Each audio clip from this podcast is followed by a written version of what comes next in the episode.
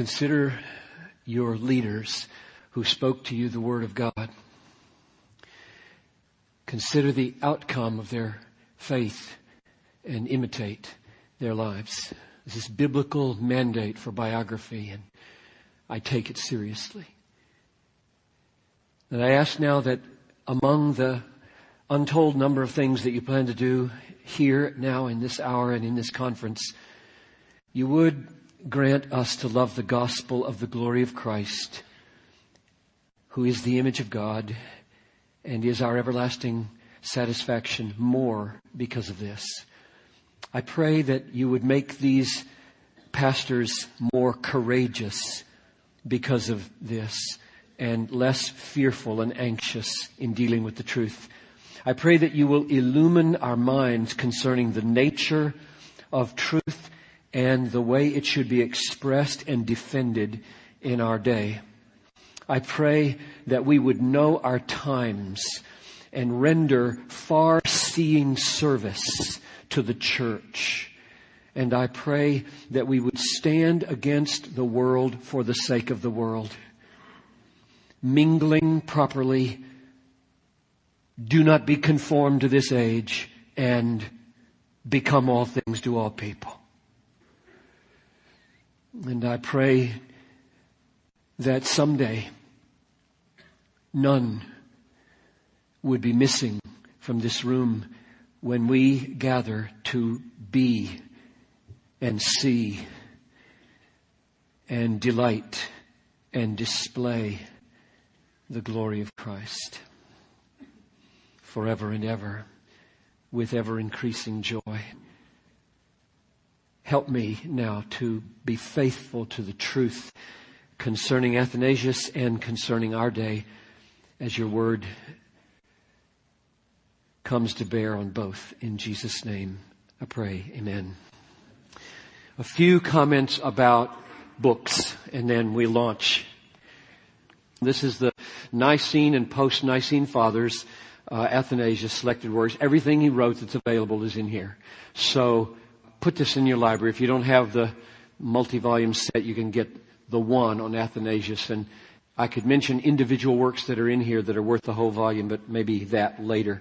And then this you can read in one sitting, and it's a good overview of his life. Very popular, uh, written by a nun, I believe. And I that was my first thing. I just jumped in here first last summer and loved it. Just got the big overview of his life because I didn't know anything about Athanasius except Contra Mundum and so, and then uh, the Holy Trinity. He didn't write this. This is the most recent big book on the Trinity that's been published. Bruce has a little accessible one that you can get at. Your people will not read this one, but you might. And it's got a, a big chapter on Arius and a big chapter on Athanasius. And I got help from Robert Letham, or however you pronounce it, the Holy Trinity in Scripture, History, Theology, and Worship. Athanasius was born AD 298 in Egypt and became the Bishop of Alexandria June 8, 328 at the age of 30. He was viewed by his people as the Bishop of Alexandria his whole life long until he died at the age of 75 in 370 3. And I say he was viewed that way because he wasn't always there as bishop. He, he spent 17 years of his 45 years as bishop in exile because he was banished by imperial forces five times from his country or from his city at least. And nevertheless, all of the alternate bishops that the forces installed were never viewed as rightful bishops by the people.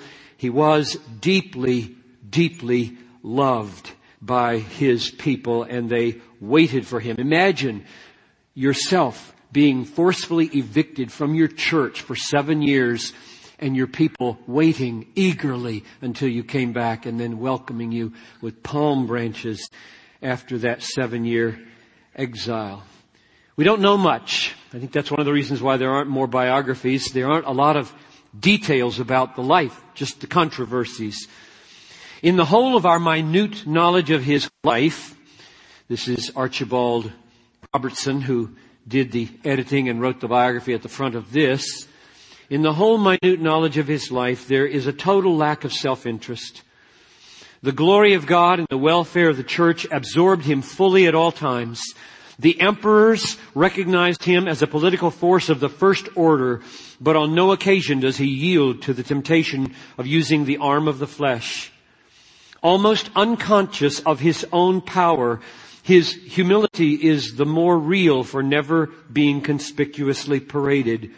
Courage, self-sacrifice, steadiness of purpose, versatility, resourcefulness, width of ready sympathy were all harmonized by deep reverence and the discipline of a single-minded lover of Christ. And as we all know, the way that love, this single-minded love for Christ expressed itself was through a life of defending the deity of Christ over against the competing heresies. The war started in 319 with Arius, the deacon of Alexandria, writing a letter to Alexander, the bishop of Alexandria, in which he argued that if the son is truly a son, then like all sons, he must have had a beginning and there was a time when he was not. Now, Arius wrote almost nothing that's preserved. We have three letters and a fragment. And so everything we know about Arius we learn through those who were against him. And they were many, and yet not as many as you might think. Athanasius was a little over 20 when that letter was written. Arius was 38 years older than the young Athanasius, which is a little lesson, I think, in itself that older doesn't mean wiser always. That's one of the points of the section on Elihu in the book of Job as well, by the way. He wrote the deposition by which Arius was put out of his job. And that was the role that Athanasius fulfilled the rest of his life. He was a writer in defense of orthodoxy for the next 45 plus years. 321, a synod was held in Alexandria and Arius was removed from his diaconate and declared to be a heretic by the bishops in the area of Alexandria and Egypt. Eusebius of Nicomedia, that's up in the uh, in Turkey, it's the same as Izmit, Turkey today, picked up the cause of Arius and was the head and center of the Arian cause for the next 40 years in the eastern part of the empire. By eastern, usually the Roman Empire is like the Gauls over towards Spain and then the center part where Italy is and then eastern means Turkey and Syria and around that direction. And uh, to my amazement in this study, I realized that uh, most of the bishops in the East during Athanasius' lifetime were Arian. This is not a marginal problem. This was a major, major empire-wide problem. Constantine, as you know, saw a sign of the cross in 312, was converted to Christ, and uh, issued the Edict of Milan by which Christianity was made a legal religion and became very interested in ecclesiastical affairs because when the bishops aren't happy it doesn't make well for the kingdom. And he didn't like this dispute at all, and therefore he called the Council of Nicaea. And that's also up in Turkey near Istanbul. He had an advisor named Hosius, and the Hosius said, do this, we need to get this resolved. And so 318, at least that's the traditional number, bishops came together as well as non-bishops which included Athanasius and Arius. Athanasius wasn't a bishop and Arius wasn't a bishop, but they were there. And uh, they worked for three months. You know, I thought in passing, I wonder if we could pull off councils like this today. And uh, they were there for May through August. I mean, what church would let us have four months off to go debate theology? And yet, if that happened, if you pulled together all the, all the pastors you could for three months to debate contemporary issues, I just wonder if we might not get somewhere. But we'll see. Let me read the Creed of Nicaea. The Nicene Creed that we recite today, as you know, is not identical to the Creed of Nicaea of 325. It's identical to the creed that was tweaked at Constantinople 381, which the Holy Spirit was filled out, the anathema was dropped, a few refinements were made, and that's what we recite. Let me read the original one. This is very easy. You can read this in Greek if you've had one year. The Greek is, is very simple, and I want to point out a few things. We believe in one God, the Father Almighty, maker of all things visible and invisible, and in one Lord, Jesus Christ, the Son of God, begotten of the Father, the only begotten, that is, of the essence of the Father. Ek tes ousios tu patros. This word ousia became mega important for years, decades. God of God, theon ek theu, and light of light, kaifos ek photos, very God of very God, theon alethenon ek theu alethenu, begotten, not made. Genethenta, u poiethenta being of one substance with the Father. And here it is, homoousion to patri. You heard that that word homoousion of one substance. It's very hard to use language that's adequate here because if you say similar or same or even the word identical, which is what Bruce was using, they could weasel on those. They can weasel on those. And it was unbelievably difficult to find a word, and we'll come back to that issue of wording our doctrine so as to exclude weaselers. By whom all things were made in heaven and on earth, who for us men and for our salvation came down and was incarnate and was made man. He suffered, and the third day he rose again, ascended into heaven, from thence he cometh to judge the quick and the dead and in the Holy Spirit. Period. Now the anathema. And those who say there was a time when he was not and he was not before he was made and he was made out of nothing or out of another substance or thing or the Son of God is created or changeable or alterable, they are condemned by the Holy Catholic and Apostolic Church, which was really a, an absolute exaggeration. I mean, this did not happen overnight. There were 60 years of war after the Council of Nicaea, during which time whole decades went by where very few people affirmed this. Interestingly, all but two of the 318 signed it. Half of them through their teeth duplicitous, like many today.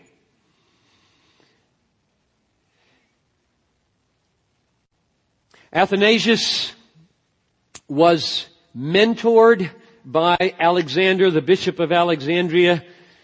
He was there. He didn't formulate it. He inherited it. He loved it. It was in his blood.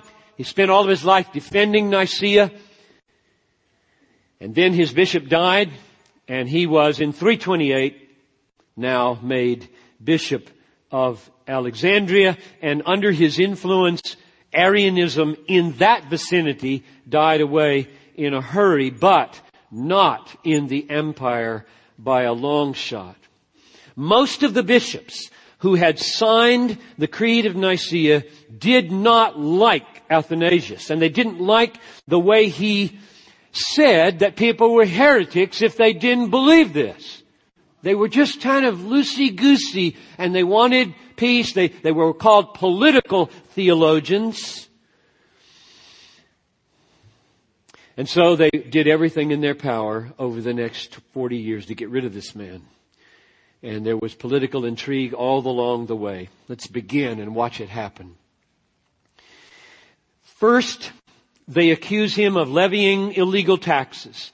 Then they accuse him of being ordained too young. And then they accuse him of using magic. And then they accuse him of subsidizing treasonable persons.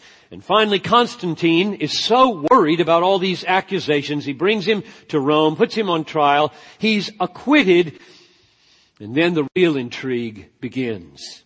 I'll give you just one story, because it's the most remarkable.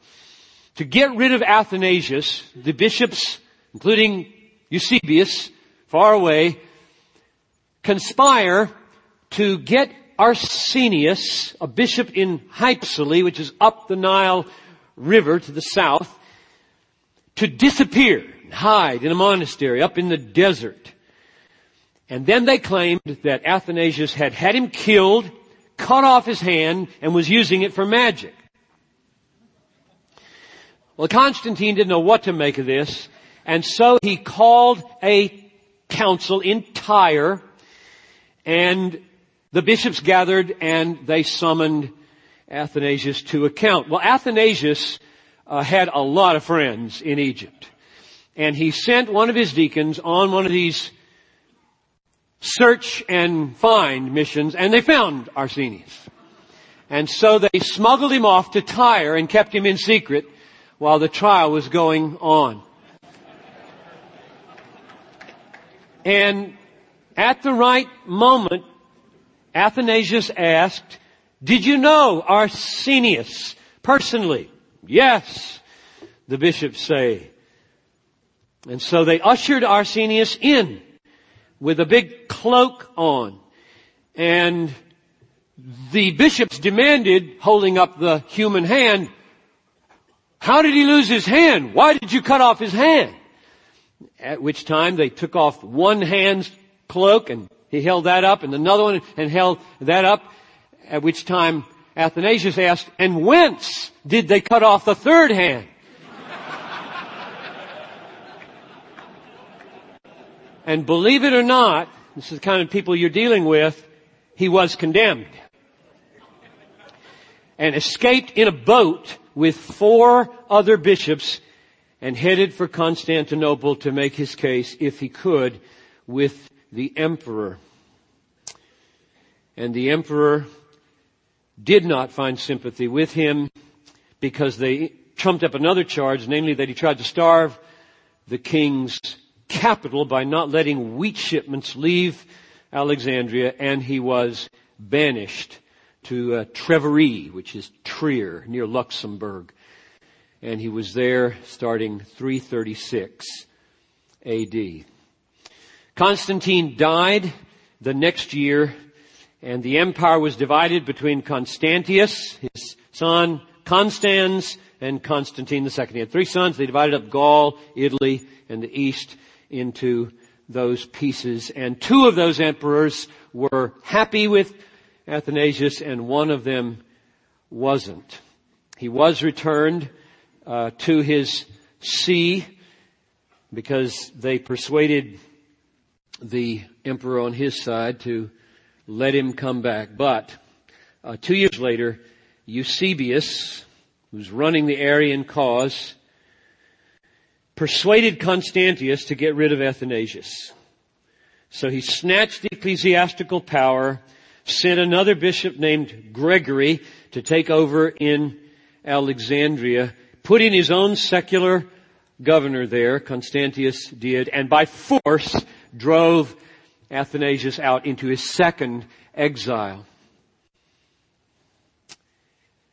This was the longest time away, about seven years away from 339 to 346.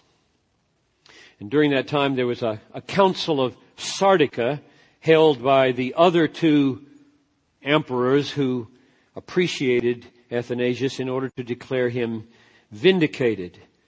And after several years, Constans threatened war on his brother Constantius if he didn't reinstate Athanasius in his bishopric. And so Constantius relented and he was back. And now he had 10 years of peace, basically. And in those 10 years, poured his life out, loving his people and defending the cause of truth in Alexandria. Then Constans was murdered in 350 AD, and that uh, freed Constantius to go back to what he really believed and oppose Nicene theology and oppose Athanasius. And so he drove him out again, and this time it was very bloody. Let me read the account of the way they moved in on Alexandria and this bishop. On Thursday night, February 8, 356, Athanasius was presiding at a crowded service of preparation for a communion on the following morning in the church of Theonas, the largest in the city. Suddenly, the church was surrounded and the doors broken in, and just after midnight, Syrianus entered with an infinite force of soldiers. Athanasius calmly took his seat upon the throne in the recess of the apse and ordered the deacon to begin the 136th psalm. The people responding at each verse, for his mercy endureth forever. Meanwhile, the soldiers crowded up to the chancel and in spite of entreaties, the bishop refused to escape until the congregation were in safety.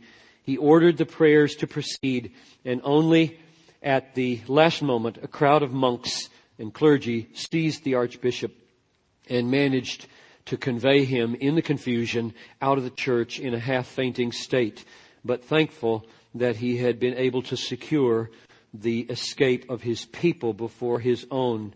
From that moment, Athanasius was lost to public view for six years and 14 days.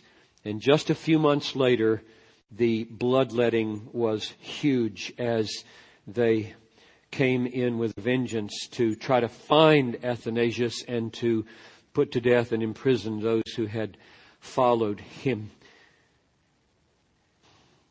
They forced a new bishop in. His name was George. Instigated a violent persecution. And at last the people lynched George and killed him because of their exasperation at the way the city and the bishops and the clergy were being treated. That was the mingling in those days of secular and ecclesiastical power. But at the darkest hour, there's a lesson here. At the darkest hour for Athanasius and for the cause of orthodoxy, the dawn was just about to break. The third exile, this third exile that he's just now been launched into for six years, proved to be the most fruitful of all of his times away. He had spent a lot of his time up till now in the peaceful seasons visiting the desert monks. He loved the ascetics and they formed a bond of deep friendship and they became his lifeline. Nobody knew where he was because the monks would never tell where he was.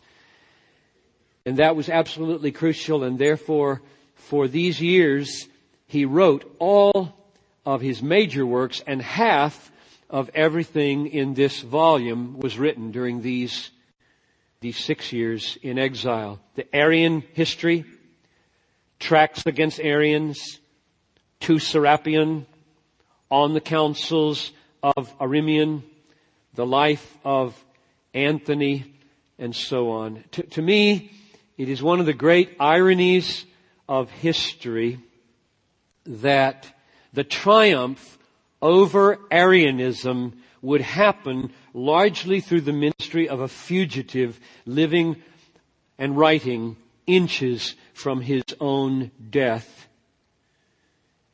Here's the way Archibald Robertson described the triumph of the third exile. The third exile of Athanasius marks the summit of his achievement. Its commencement is the triumph and its conclusion, the collapse of Arianism.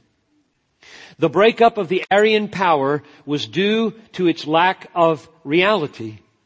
As soon as it had a free hand, it began to go to pieces. But the watchful eye of Athanasius followed each step in the process from his hiding place. And the event was greatly due to his powerful personality and ready pen, knowing whom to overwhelm and whom to conciliate, where to strike and where to spare. His period then of forced abstention from affairs was the most stirring in spiritual and literary activity in the whole life of Athanasius. It produced more than half of his entire extant works. Let it be noted once for all how completely the amazing power wielded by the wandering fugitive was based upon the devoted fidelity of Egypt to its pastor towns and villages, deserts and monasteries, the very tombs were scoured by the imperial inquisitors in the search for Athanasius. But all in vain. Not once do we hear of any suspicion of betrayal. Pays to cultivate deep friendships in seasons of peace. He returned to Alexandria, February 21, 362, having been gone for six years. Another irony about that is that he came back because Julian was now the emperor and Julian was the first really pagan emperor in a long time and he brought him back and undid all those banishments of Constantius. But that favor was very short-lived and when Julian discovered what kind of saint he was dealing with who didn't make a place for the gods, he also banished him into a fourth exile.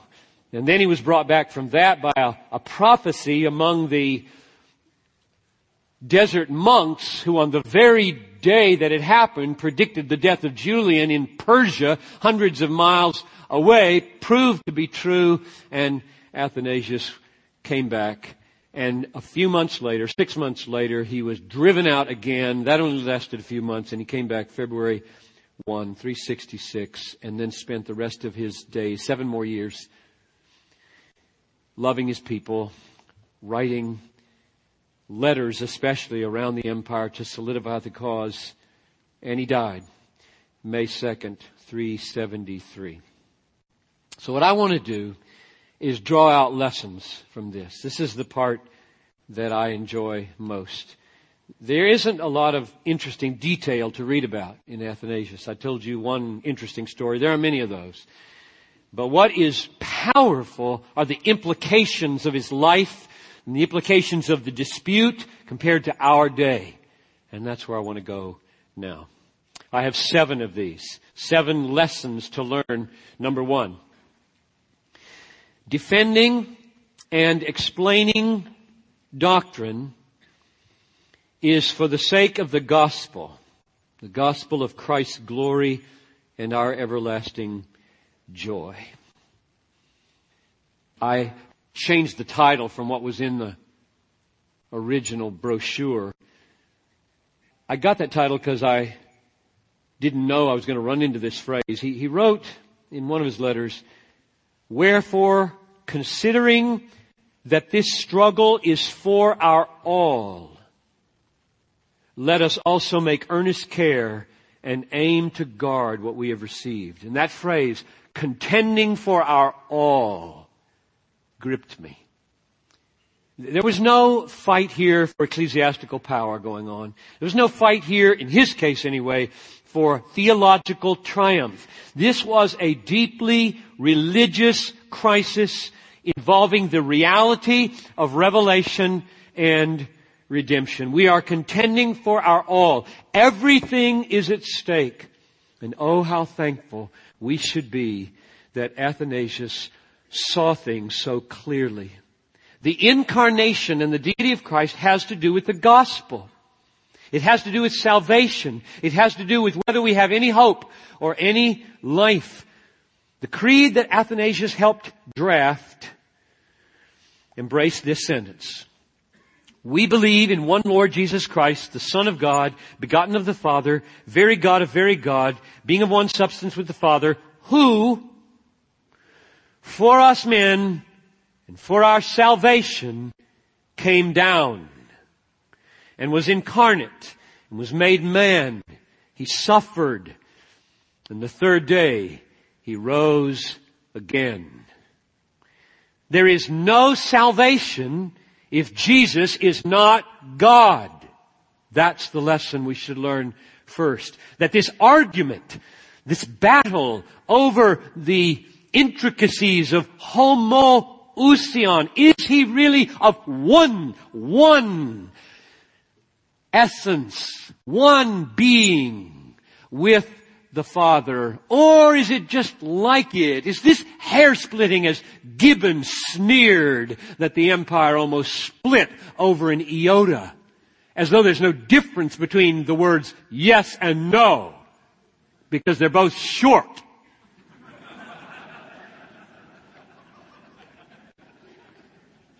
You hear people talk like that today. It had to do with the gospel and today it has to do with the gospel. That quote that you gave from Wainwright blew me away. I said, thank you, Geoffrey, for saying something so right. Second lesson. Joyful courage is the calling of a faithful shepherd. Joyful courage, that's you, is the calling of a faithful shepherd. Athanasius stared down murderous intruders into his church. Athanasius stood before emperors who could have easily killed him as much as sent him away to Treveri. He risked the ire of parents because he recruited so many young virgins and so many young men into martyrdom because of their radical allegiance to the Nicene faith. Athanasius contra mundum should inspire every pastor to stand your ground meekly and humbly and courageously wherever biblical truth is at stake. But, you sure you get this word? You should out rejoice all of your adversaries. If something is worth fighting for, it's worth being happy about. It's worth rejoicing over. The joy is essential in the battle. Nothing is worth fighting for that will not increase our joy in God forever. Our people need to see that. If you become sour in a battle, you're fighting the wrong battle. You got a battle at home on your knees to fight first before you go out and make cause for doctrinal orthodoxy. Courage in conflict must mingle with joy in Christ. This is what Athanasius loved about Antony. I would like to give a whole message on Antony and Athanasius' relationship to this desert father. He wrote a whole biography of Antony. It's in there. It's worth reading because you get the flavor of what the ideals of Athanasius were by reading the way he talks about Antony. And here's one of those excerpts. Let us be courageous and rejoice always. Notice the linking. Courageous and rejoice. Let us be courageous and rejoice always. Let us consider and lay to heart that while the Lord is with us, our foes cannot do us harm. But if they see us rejoicing in the Lord, contemplating the bliss of the future, mindful of the Lord, deeming all things in His hand, they are discomfited and turned backwards. So brothers, if there are times when you feel it is you contra mundum, stand courageous and out rejoice your adversaries. Third lesson. Loving Christ includes loving true propositions about Christ. What was clear to Athanasius was that propositions about Christ carried convictions that could send you to heaven or to hell. There were propositions like, there was a time when the Son of God was not. There was a proposition like, he was not before he was made. Or, the Son of God is created. These propositions were strictly damnable. If they were spread, if they were believed, they would damn the souls of those who embraced them. And therefore Athanasius labored with all his might in page after page after page to find propositions that would conform to ultimate reality and lead the soul to faith and worship and heaven. I believe that Athanasius would have abominated with tears. I'm thinking Philippians 3. Have I not told you before, I say it with tears, that they're enemies of the cross as God is their belly. I think he would have abominated with tears the contemporary call for depropositionalizing that you find among some reformists, the emerging church, younger evangelicals, post-fundamentalists, post-foundationalists, post-propositionalists, post-evangelicals. I think he would have said to them, our young people in Alexandria die for the truth of propositions about Christ. What do your young people die for? And if the answer came back, we die for Christ, not propositions about Christ. I think Athanasius would have said, that's what Arius says. And which are you going to die for? Athanasius would have been grieved over sentences like this one. It is Christ who unites us. It is doctrine that divides. Sentences like, we should ask, whom do you trust rather than what do you believe? He would have been grieved because he knew this was the very tactic used by the Arian bishops to cover the councils with fog so that the word Christ could smuggle in anything. And those who talk like this, Christ unites, doctrine divides, have simply replaced a proposition with a word.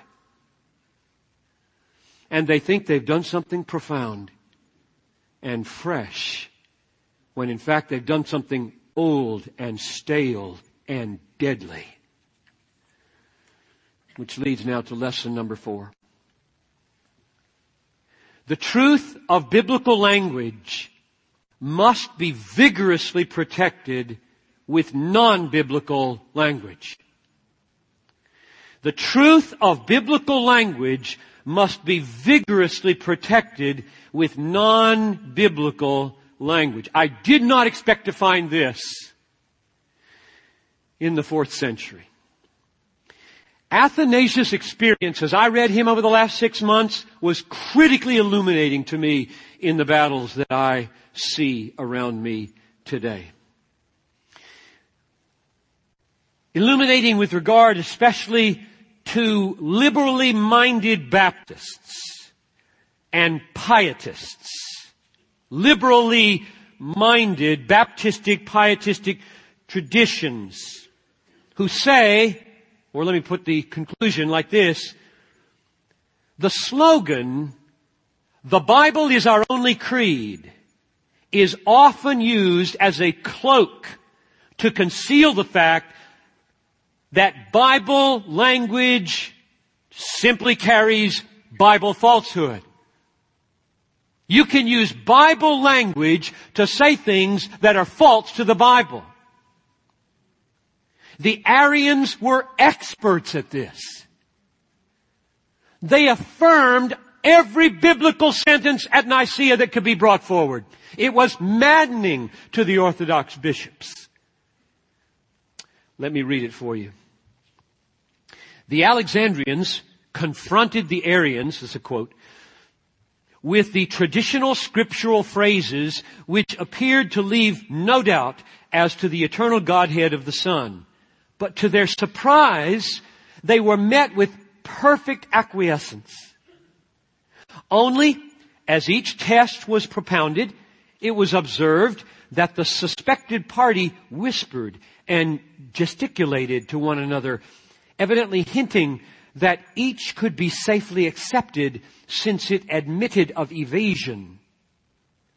If their assent was asked to the formula, like to the Father in all things, it was given with reservation that man as such is the image and glory of God. The power of God elicited the whispered explanation that the host of Israel was spoken of as dunamis kuriou and that even the locust and caterpillar are called the power of God. The eternity of the Son was countered by the text. This is the most absolutely staggeringly, unbelievably amazing.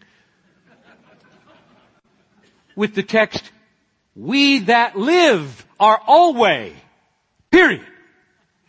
2 Corinthians 4 2. And since we're always, to say that the Son is always doesn't make him any more than we.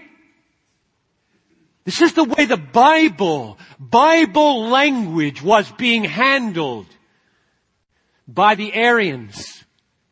Effect, day after day, the issue of homoousion was being forced, and it wasn't a biblical term. It just happened to be the only one available that would keep people from using biblical terms to say biblically false things. R.P.C. Hanson explained the process like this, quote, theologians of the Christian church were slowly driven to the realization that the deepest questions which face Christianity cannot be answered in purely biblical language because the questions are about the meaning of biblical language itself.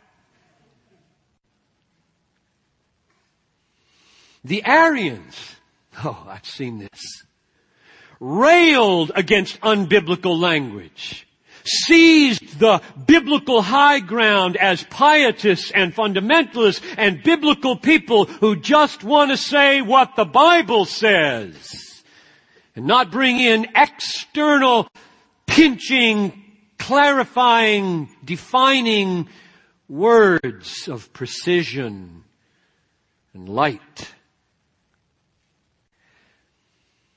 Athanasius saw through this postmodern post-conservative, post-propositional strategy and saved for us not just biblical words, but biblical truth.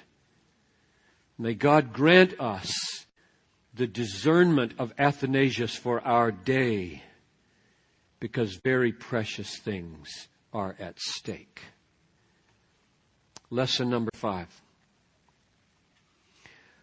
A widespread and long held doctrinal difference among Christians does not mean that the difference is insignificant or that we should not seek to persuade toward the truth and seek agreement. If someone had said to Athanasius, Athanasius,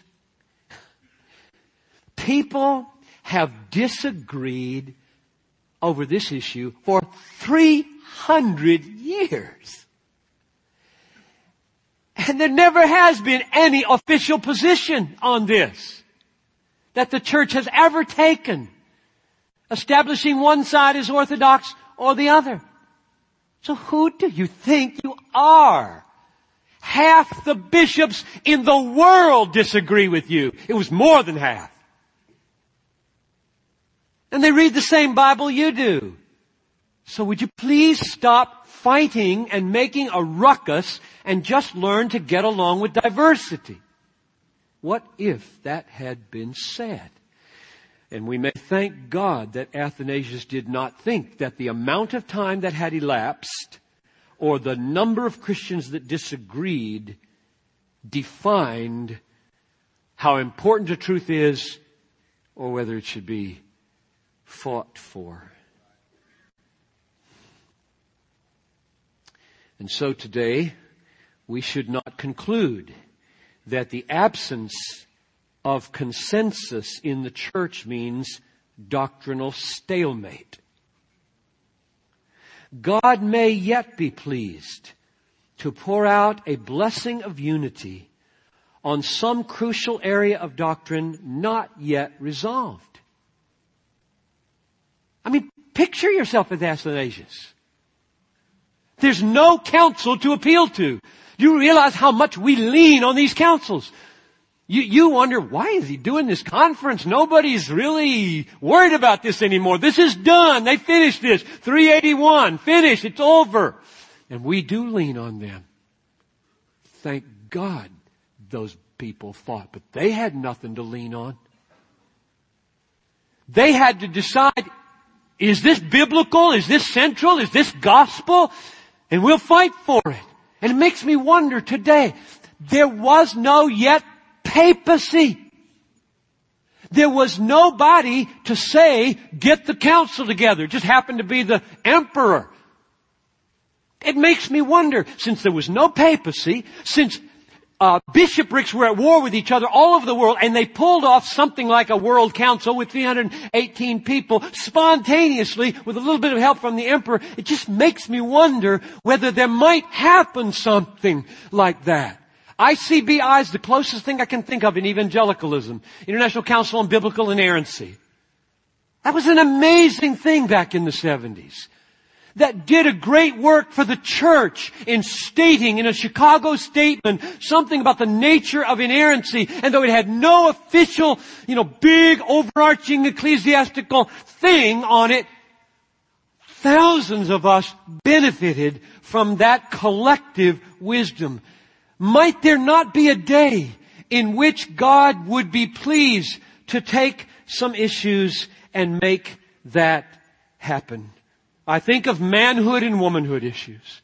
I think of justification by faith issues. I think of the nature of how Christ saved sinners, atonement issues. I think of sovereignty of grace in conversion issues. And I'm simply not going to say, stalemate, 2,000 years hasn't done anything about this, so it won't happen. Who, who do you think you are to say it won't happen? Put yourself in Athanasius' shoes knowing that the whole world was Arian almost. And here we are sitting in this room, many of us loving the same glorious doctrine. Athanasius couldn't have begun to pull together a group like this on the side of orthodoxy. They didn't exist. There weren't that many bishops who believed in the deity of Christ. So, lesson number five is do not use length of time elapsed or number of Christians disagreeing to say stalemate on any issue that's biblical and important. Number six, lesson number six. I have two more. Don't aim to preach only in categories of thought that can be readily understood by this generation. Aim at creating biblical categories of thought that are not present. There's a key word in that I don't want you to miss, namely the word only. Don't aim to preach only in categories of thought that can be readily understood by this generation aim at creating biblical categories of thought that are not present. Here's another way to say that. And I, have benefited so much from Andrew Walls, his books on missions, and he has a cluster of ideas that have really brought light at least to an issue, if not all the solutions to the issue. And the two clusters are the pilgrim principle and the indigenous principle of the church. The pilgrim principle says, do not be conformed to this world. Be transformed by the renewing of your mind. You got to make new minds. And the indigenous principle says, I have become all things to all people that by all means I may save some. Those two principles do not fit together easily. It's one of the reasons why there are worship wars and missiological controversies and church planting controversies and church structure controversies because the counterculture and the accommodation culture principles do not mesh easily. Some, what I'm pleading for is that you not sell out to the indigenous principle, but that you bring the pilgrim principle to bear powerfully. Some of the most crucial, precious truths of the scripture are counterintuitive to the fallen human mind. They don't fit our heads.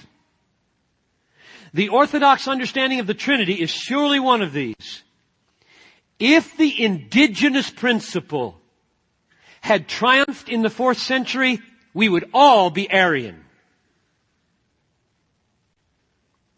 Because it's far easier for the human mind to say that the Son, like all other sons, once was not and came into being, than it is for the human mind to say, the Son has always been there with God, and there's only one God.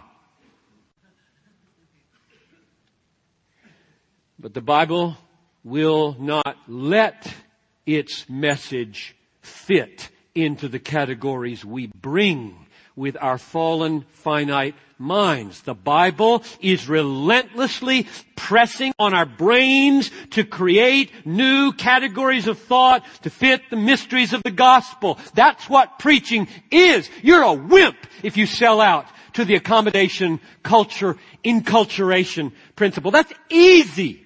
Easy to grow a church that way. Archibald Roberts points out with the conversion of Constantine and the Edict of Milan in 313 that gave legal status to Christianity. This is a quote.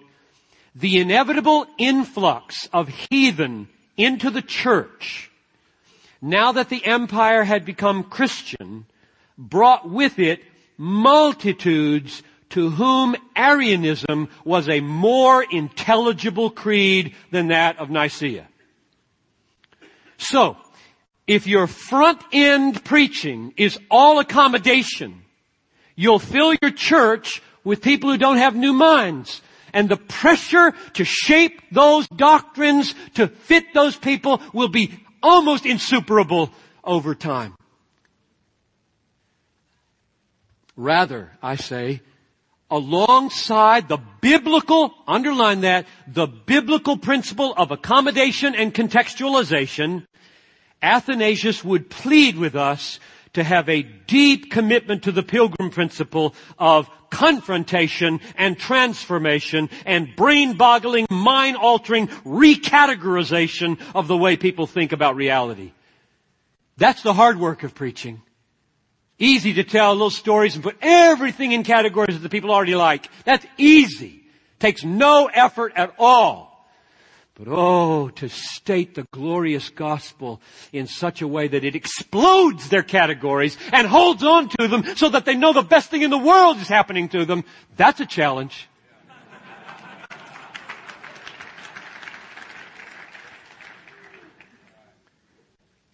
We must not treat these two principles, become all things to all people, and be transformed in the renewing of your mind. We must not treat those two principles as sequential. They start and continue together. We must not assume that the first and basic truths of the Christianity fit in the fallen human unbelieving mind. Like, okay, we start. We just start. This is 101 and it fits. It doesn't fit. If it fits, it isn't the truth. Fallen human minds don't like 101, 201, 301, or 401. We must not assume that these truths can be contextualized in categories of thought that are already present in the minds of 21st century unbelieving people. And only later, after they become Christian, can we begin to alter their way of thinking with more advanced truth. As though the advanced doesn't fit and the basic fits. It doesn't. It's not the case. From the very beginning, we are speaking to them God-centered, Christ-exalting truths that shatter fallen human ways of thinking. We must not shy away from this. We must go after this and advance this to help our people, by the grace of God, get new categories in their heads for understanding the basics and the advanced parts of the gospel. From the beginning, in the most winsome way possible, we must labor to create new categories. Give me, I'll give you six or seven. Here they go. Number one, God rules the world of bliss and suffering and sin right down to the roll of the dice, the fall of a bird, the driving of a nail into the son's hand, yet though he wills such sin and suffering, he does not sin, but is perfectly holy. There's a category to blow your brain. It is not sin to will that sin happen. That is a category that must be in people's heads eventually and very near the front end or they do not embrace the biblical God. Number two, God governs all the steps of all people, both good and bad, at all times and in all places, yet such that all are accountable before Him and will bear the just consequences of His wrath if they do not believe in Christ. Category number three. All people are dead in their trespasses and sins and are not morally able to come to Christ because of their rebellion. Yet they are responsible to come and will be justly punished if they don't. Category number four. Jesus Christ is one person with two natures, divine and human, such that he upheld the universe by the word of his power while living in his mother's womb. Category number five. Though committed by a finite person and in the confines of finite time, sin is nevertheless deserving of an infinitely long punishment because it is the sin against an infinitely worthy God.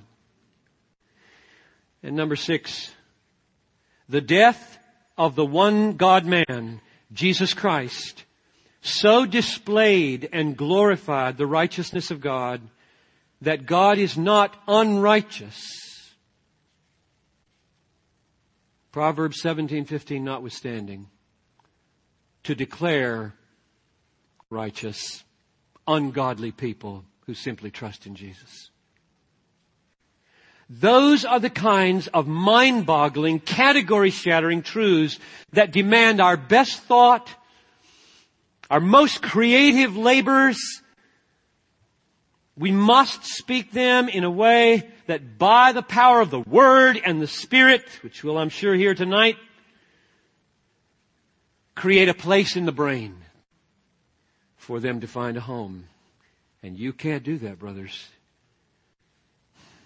That's the only way to grow a church is to change the way people view the universe and everything in it.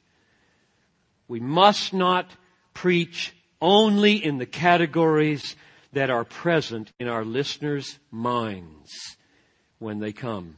If we do, we betray the gospel and conceal the glory of God. Finally, last lesson, and the one that I have enjoyed most, and the one that I give most thanks to Athanasius for. we must not assume that old books which say some startling things are necessarily wrong, but may in fact have something glorious to teach us that we never dreamed.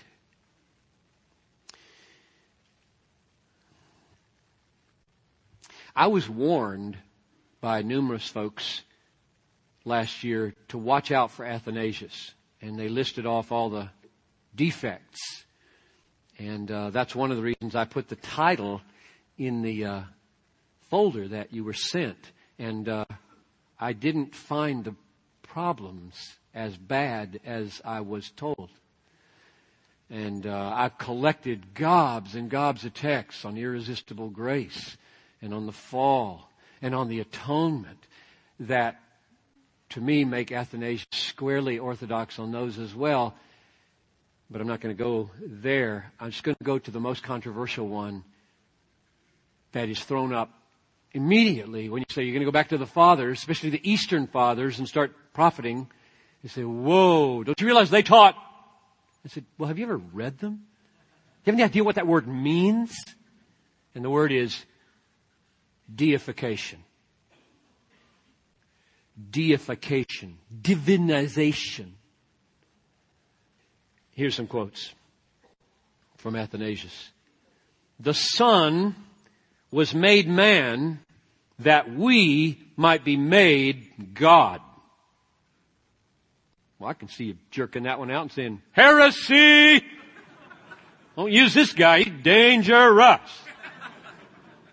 Or, he was not man and then became God, but he was God and then became man to deify us. The Greek word is theopoiethomen. Theopoieo. Very easy, right? Make God. But is it clear? That you make a God, make gods, I mean make divines, make like God? What, what does theopoiein mean? Is that really obvious?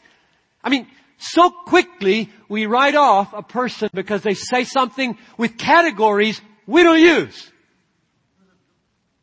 You gotta get inside Athanasius' head and figure out what are you saying? What do you mean? This troubles me that you say God became man that man might become God. That's a troubling thing. And those guys didn't bat an eye. I mean, were they really that heretical? Why aren't you batting eyes at this? And then you find 2 Peter 1 4, which says, that you may become partakers of the theos phuseos, divine nature. Anybody want to call Peter a heretic?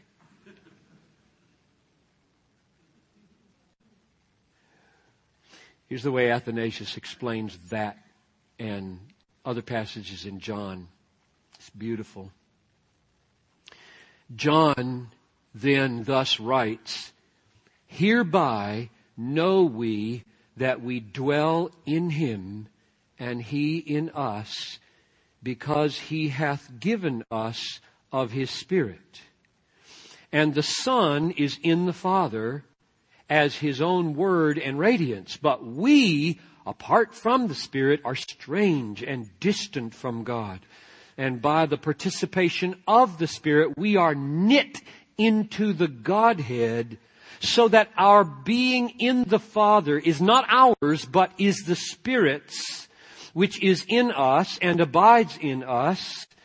What then is our likeness and equality to the Son? The Son is in the Father in one way and we become in Him in another and that neither we shall ever be as He nor is the Word as we. Hmm. Hmm. So maybe He's not so far off. In fact, might He not be seeing something we need to see?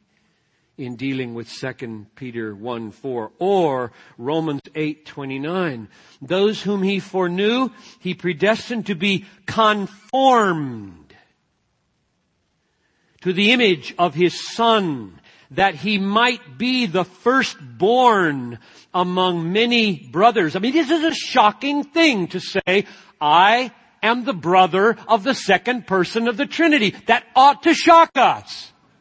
He's my brother. I'm in the family. That's a shocking thing. So don't get bent out of shape too quick with that apoiao until you know. Oh, how valuable to read old books. Or maybe he was thinking about Revelation 2.26, where using the Old Testament reference to the Son's rule, we are told, if we conquer, we will rule the nations with a rod of iron. Whoa, whoa, whoa, whoa, wait a minute. That's supposed to be spoken of Jesus, and is spoken of us.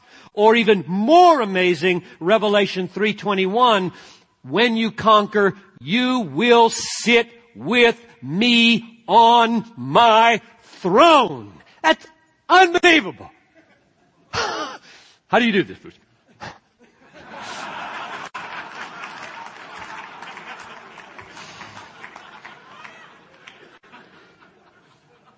That's heresy. If it weren't in the Bible,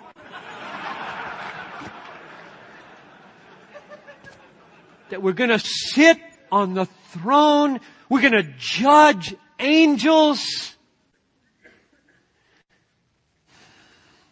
Now, so what do you do? You read an old book?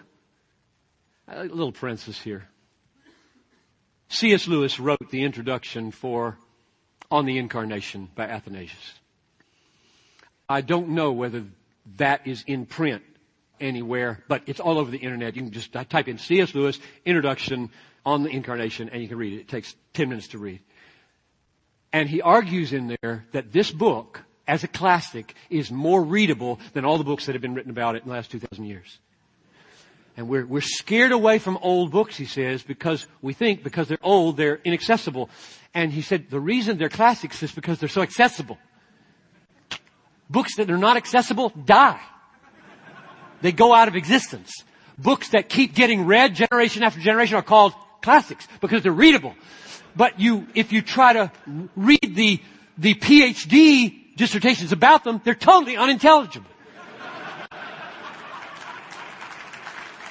And so Lewis is pushing on us, and you, you remember this quote, he, he said that every third book you read should be outside your own century. That's really good advice. Because, here's his rationale, every, it's not because the, the early ages had no blind spots. They just had different blind spots. And so they tend to correct ours. We can see theirs, pure, no problem but you might bump into something you'd never seen before because of the blind spots. He said it's something like, in 200 years, the common errors in our centuries, right in 20th century, will be shared by Hitler and President Roosevelt. And they don't have a clue that they're making the same mistake because it's just in the air. Oh, brothers, let's read old books. He said it would be just as fine to read books two centuries from now, but you can't get at them yet.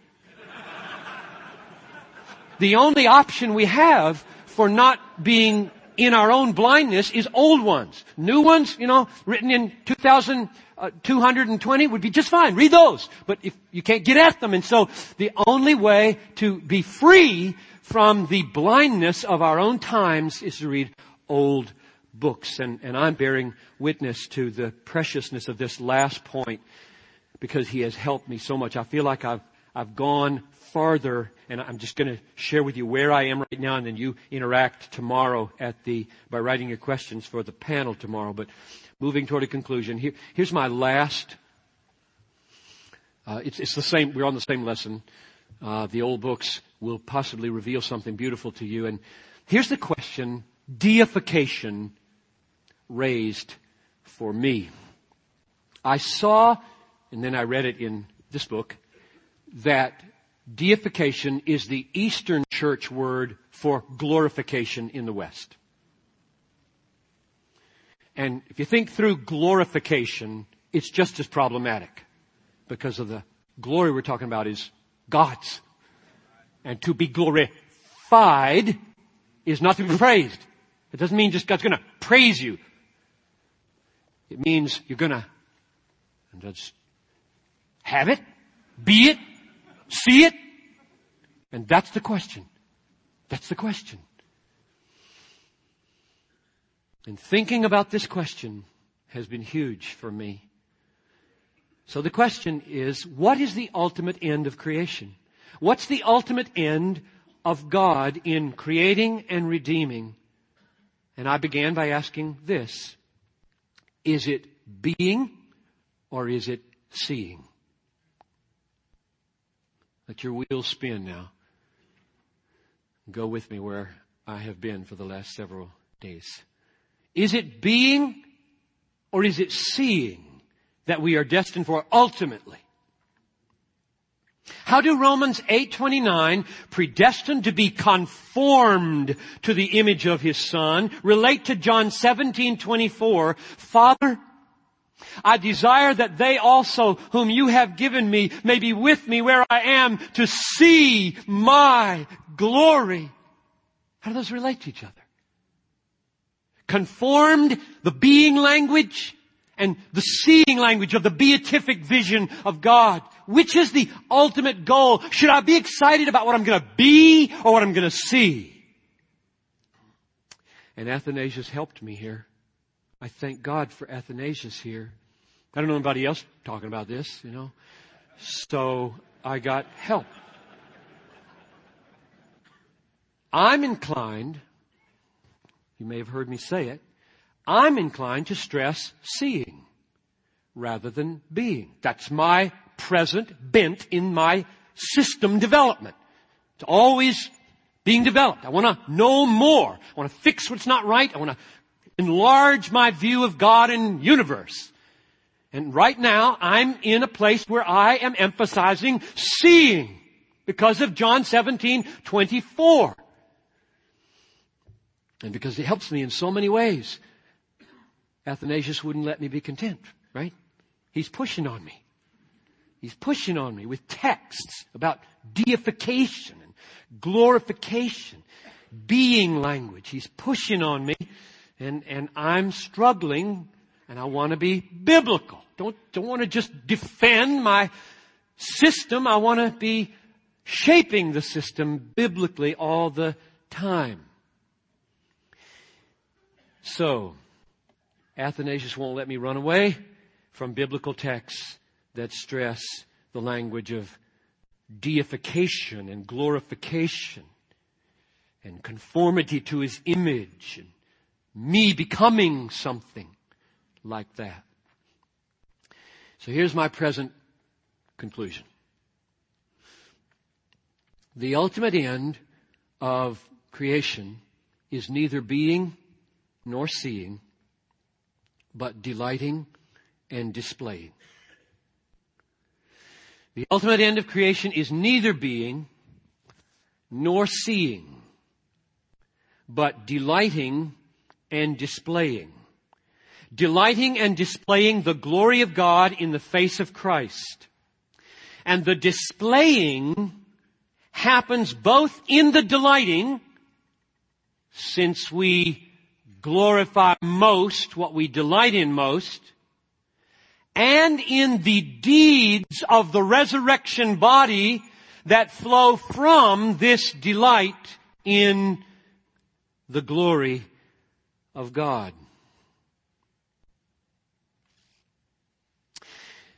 The display of God's glory will be, in the end, internal and external. It will be spiritual and physical. We will display the glory of God by Christ exalting joy in the glory of God in the face of Christ and by Christ exalting deeds done with our resurrection bodies. Creative things, writing and making and building and playing all manner of working and relating and talking and singing and thinking. There will be deeds done in the final state that will be external and visible. And they will flow from a heart ravished with Jesus Christ. Therefore, I must now ask this question. How shall I speak of future being and seeing? If I've said being, Piper's being, your being, anything, and my seeing and your seeing anything are not the ultimate aim of God in creation. But your delighting and your displaying are the ultimate ends. What shall I say? How shall I talk about the being and the seeing? And here's my effort. By the Spirit of God who dwells in us, our final destiny is not self-admiration or self-exaltation, but being able to see the glory of God without disintegrating. And being able to delight in the glory of Christ with the very delight that the Father has in His own Son. That's as close to deification as I get and being able to do visible Christ exalting deeds that flow from this delight. And in this way, in being that kind of person, able to see, able to delight, able to do things that come from and flow back to God, a wave of revelation of divine glory in the saints is set in motion that goes on and grows for all eternity. As each of us sees Christ and delights in Christ with the delight of the Father mediated by the Spirit, we will overflow with visible, visible actions of love and creativity on the new earth. And in this way, we will see the revelation of God's glory in each other's lives. In ever new ways, new dimensions of the riches of the glory of God in Christ will shine forth every day from new delights and new deeds. And these in turn will become new seeings of Christ and will elicit new delights and new doings which will become new seeings, which will produce new delights and new doings, and they will produce more seeings, and the wave will roll on forever and ever and ever with the revelation increasingly of the riches of the glory of God, which now brings us back to ask help once more from Athanasius, and he gives it. We will discover in the ages to come. That this goal was possible only because the infinite Son of God took on himself a human nature. So that we in our human nature might be united to him and display more and more of his infinite glory we will find in our eternal experience that His infinite beauty took on human form so that our human form might increasingly display His infinite beauty. I am thankful to God that I did not turn away from Athanasius and the word deification. There is here, this is a quote from Calvin, there is here at this word in 2 Peter 1 4, a grace, the magnitude of which our minds can never fully grasp. Thank you, Athanasius. And thank you, Father. And thank you, Holy Spirit. In Jesus' name, amen.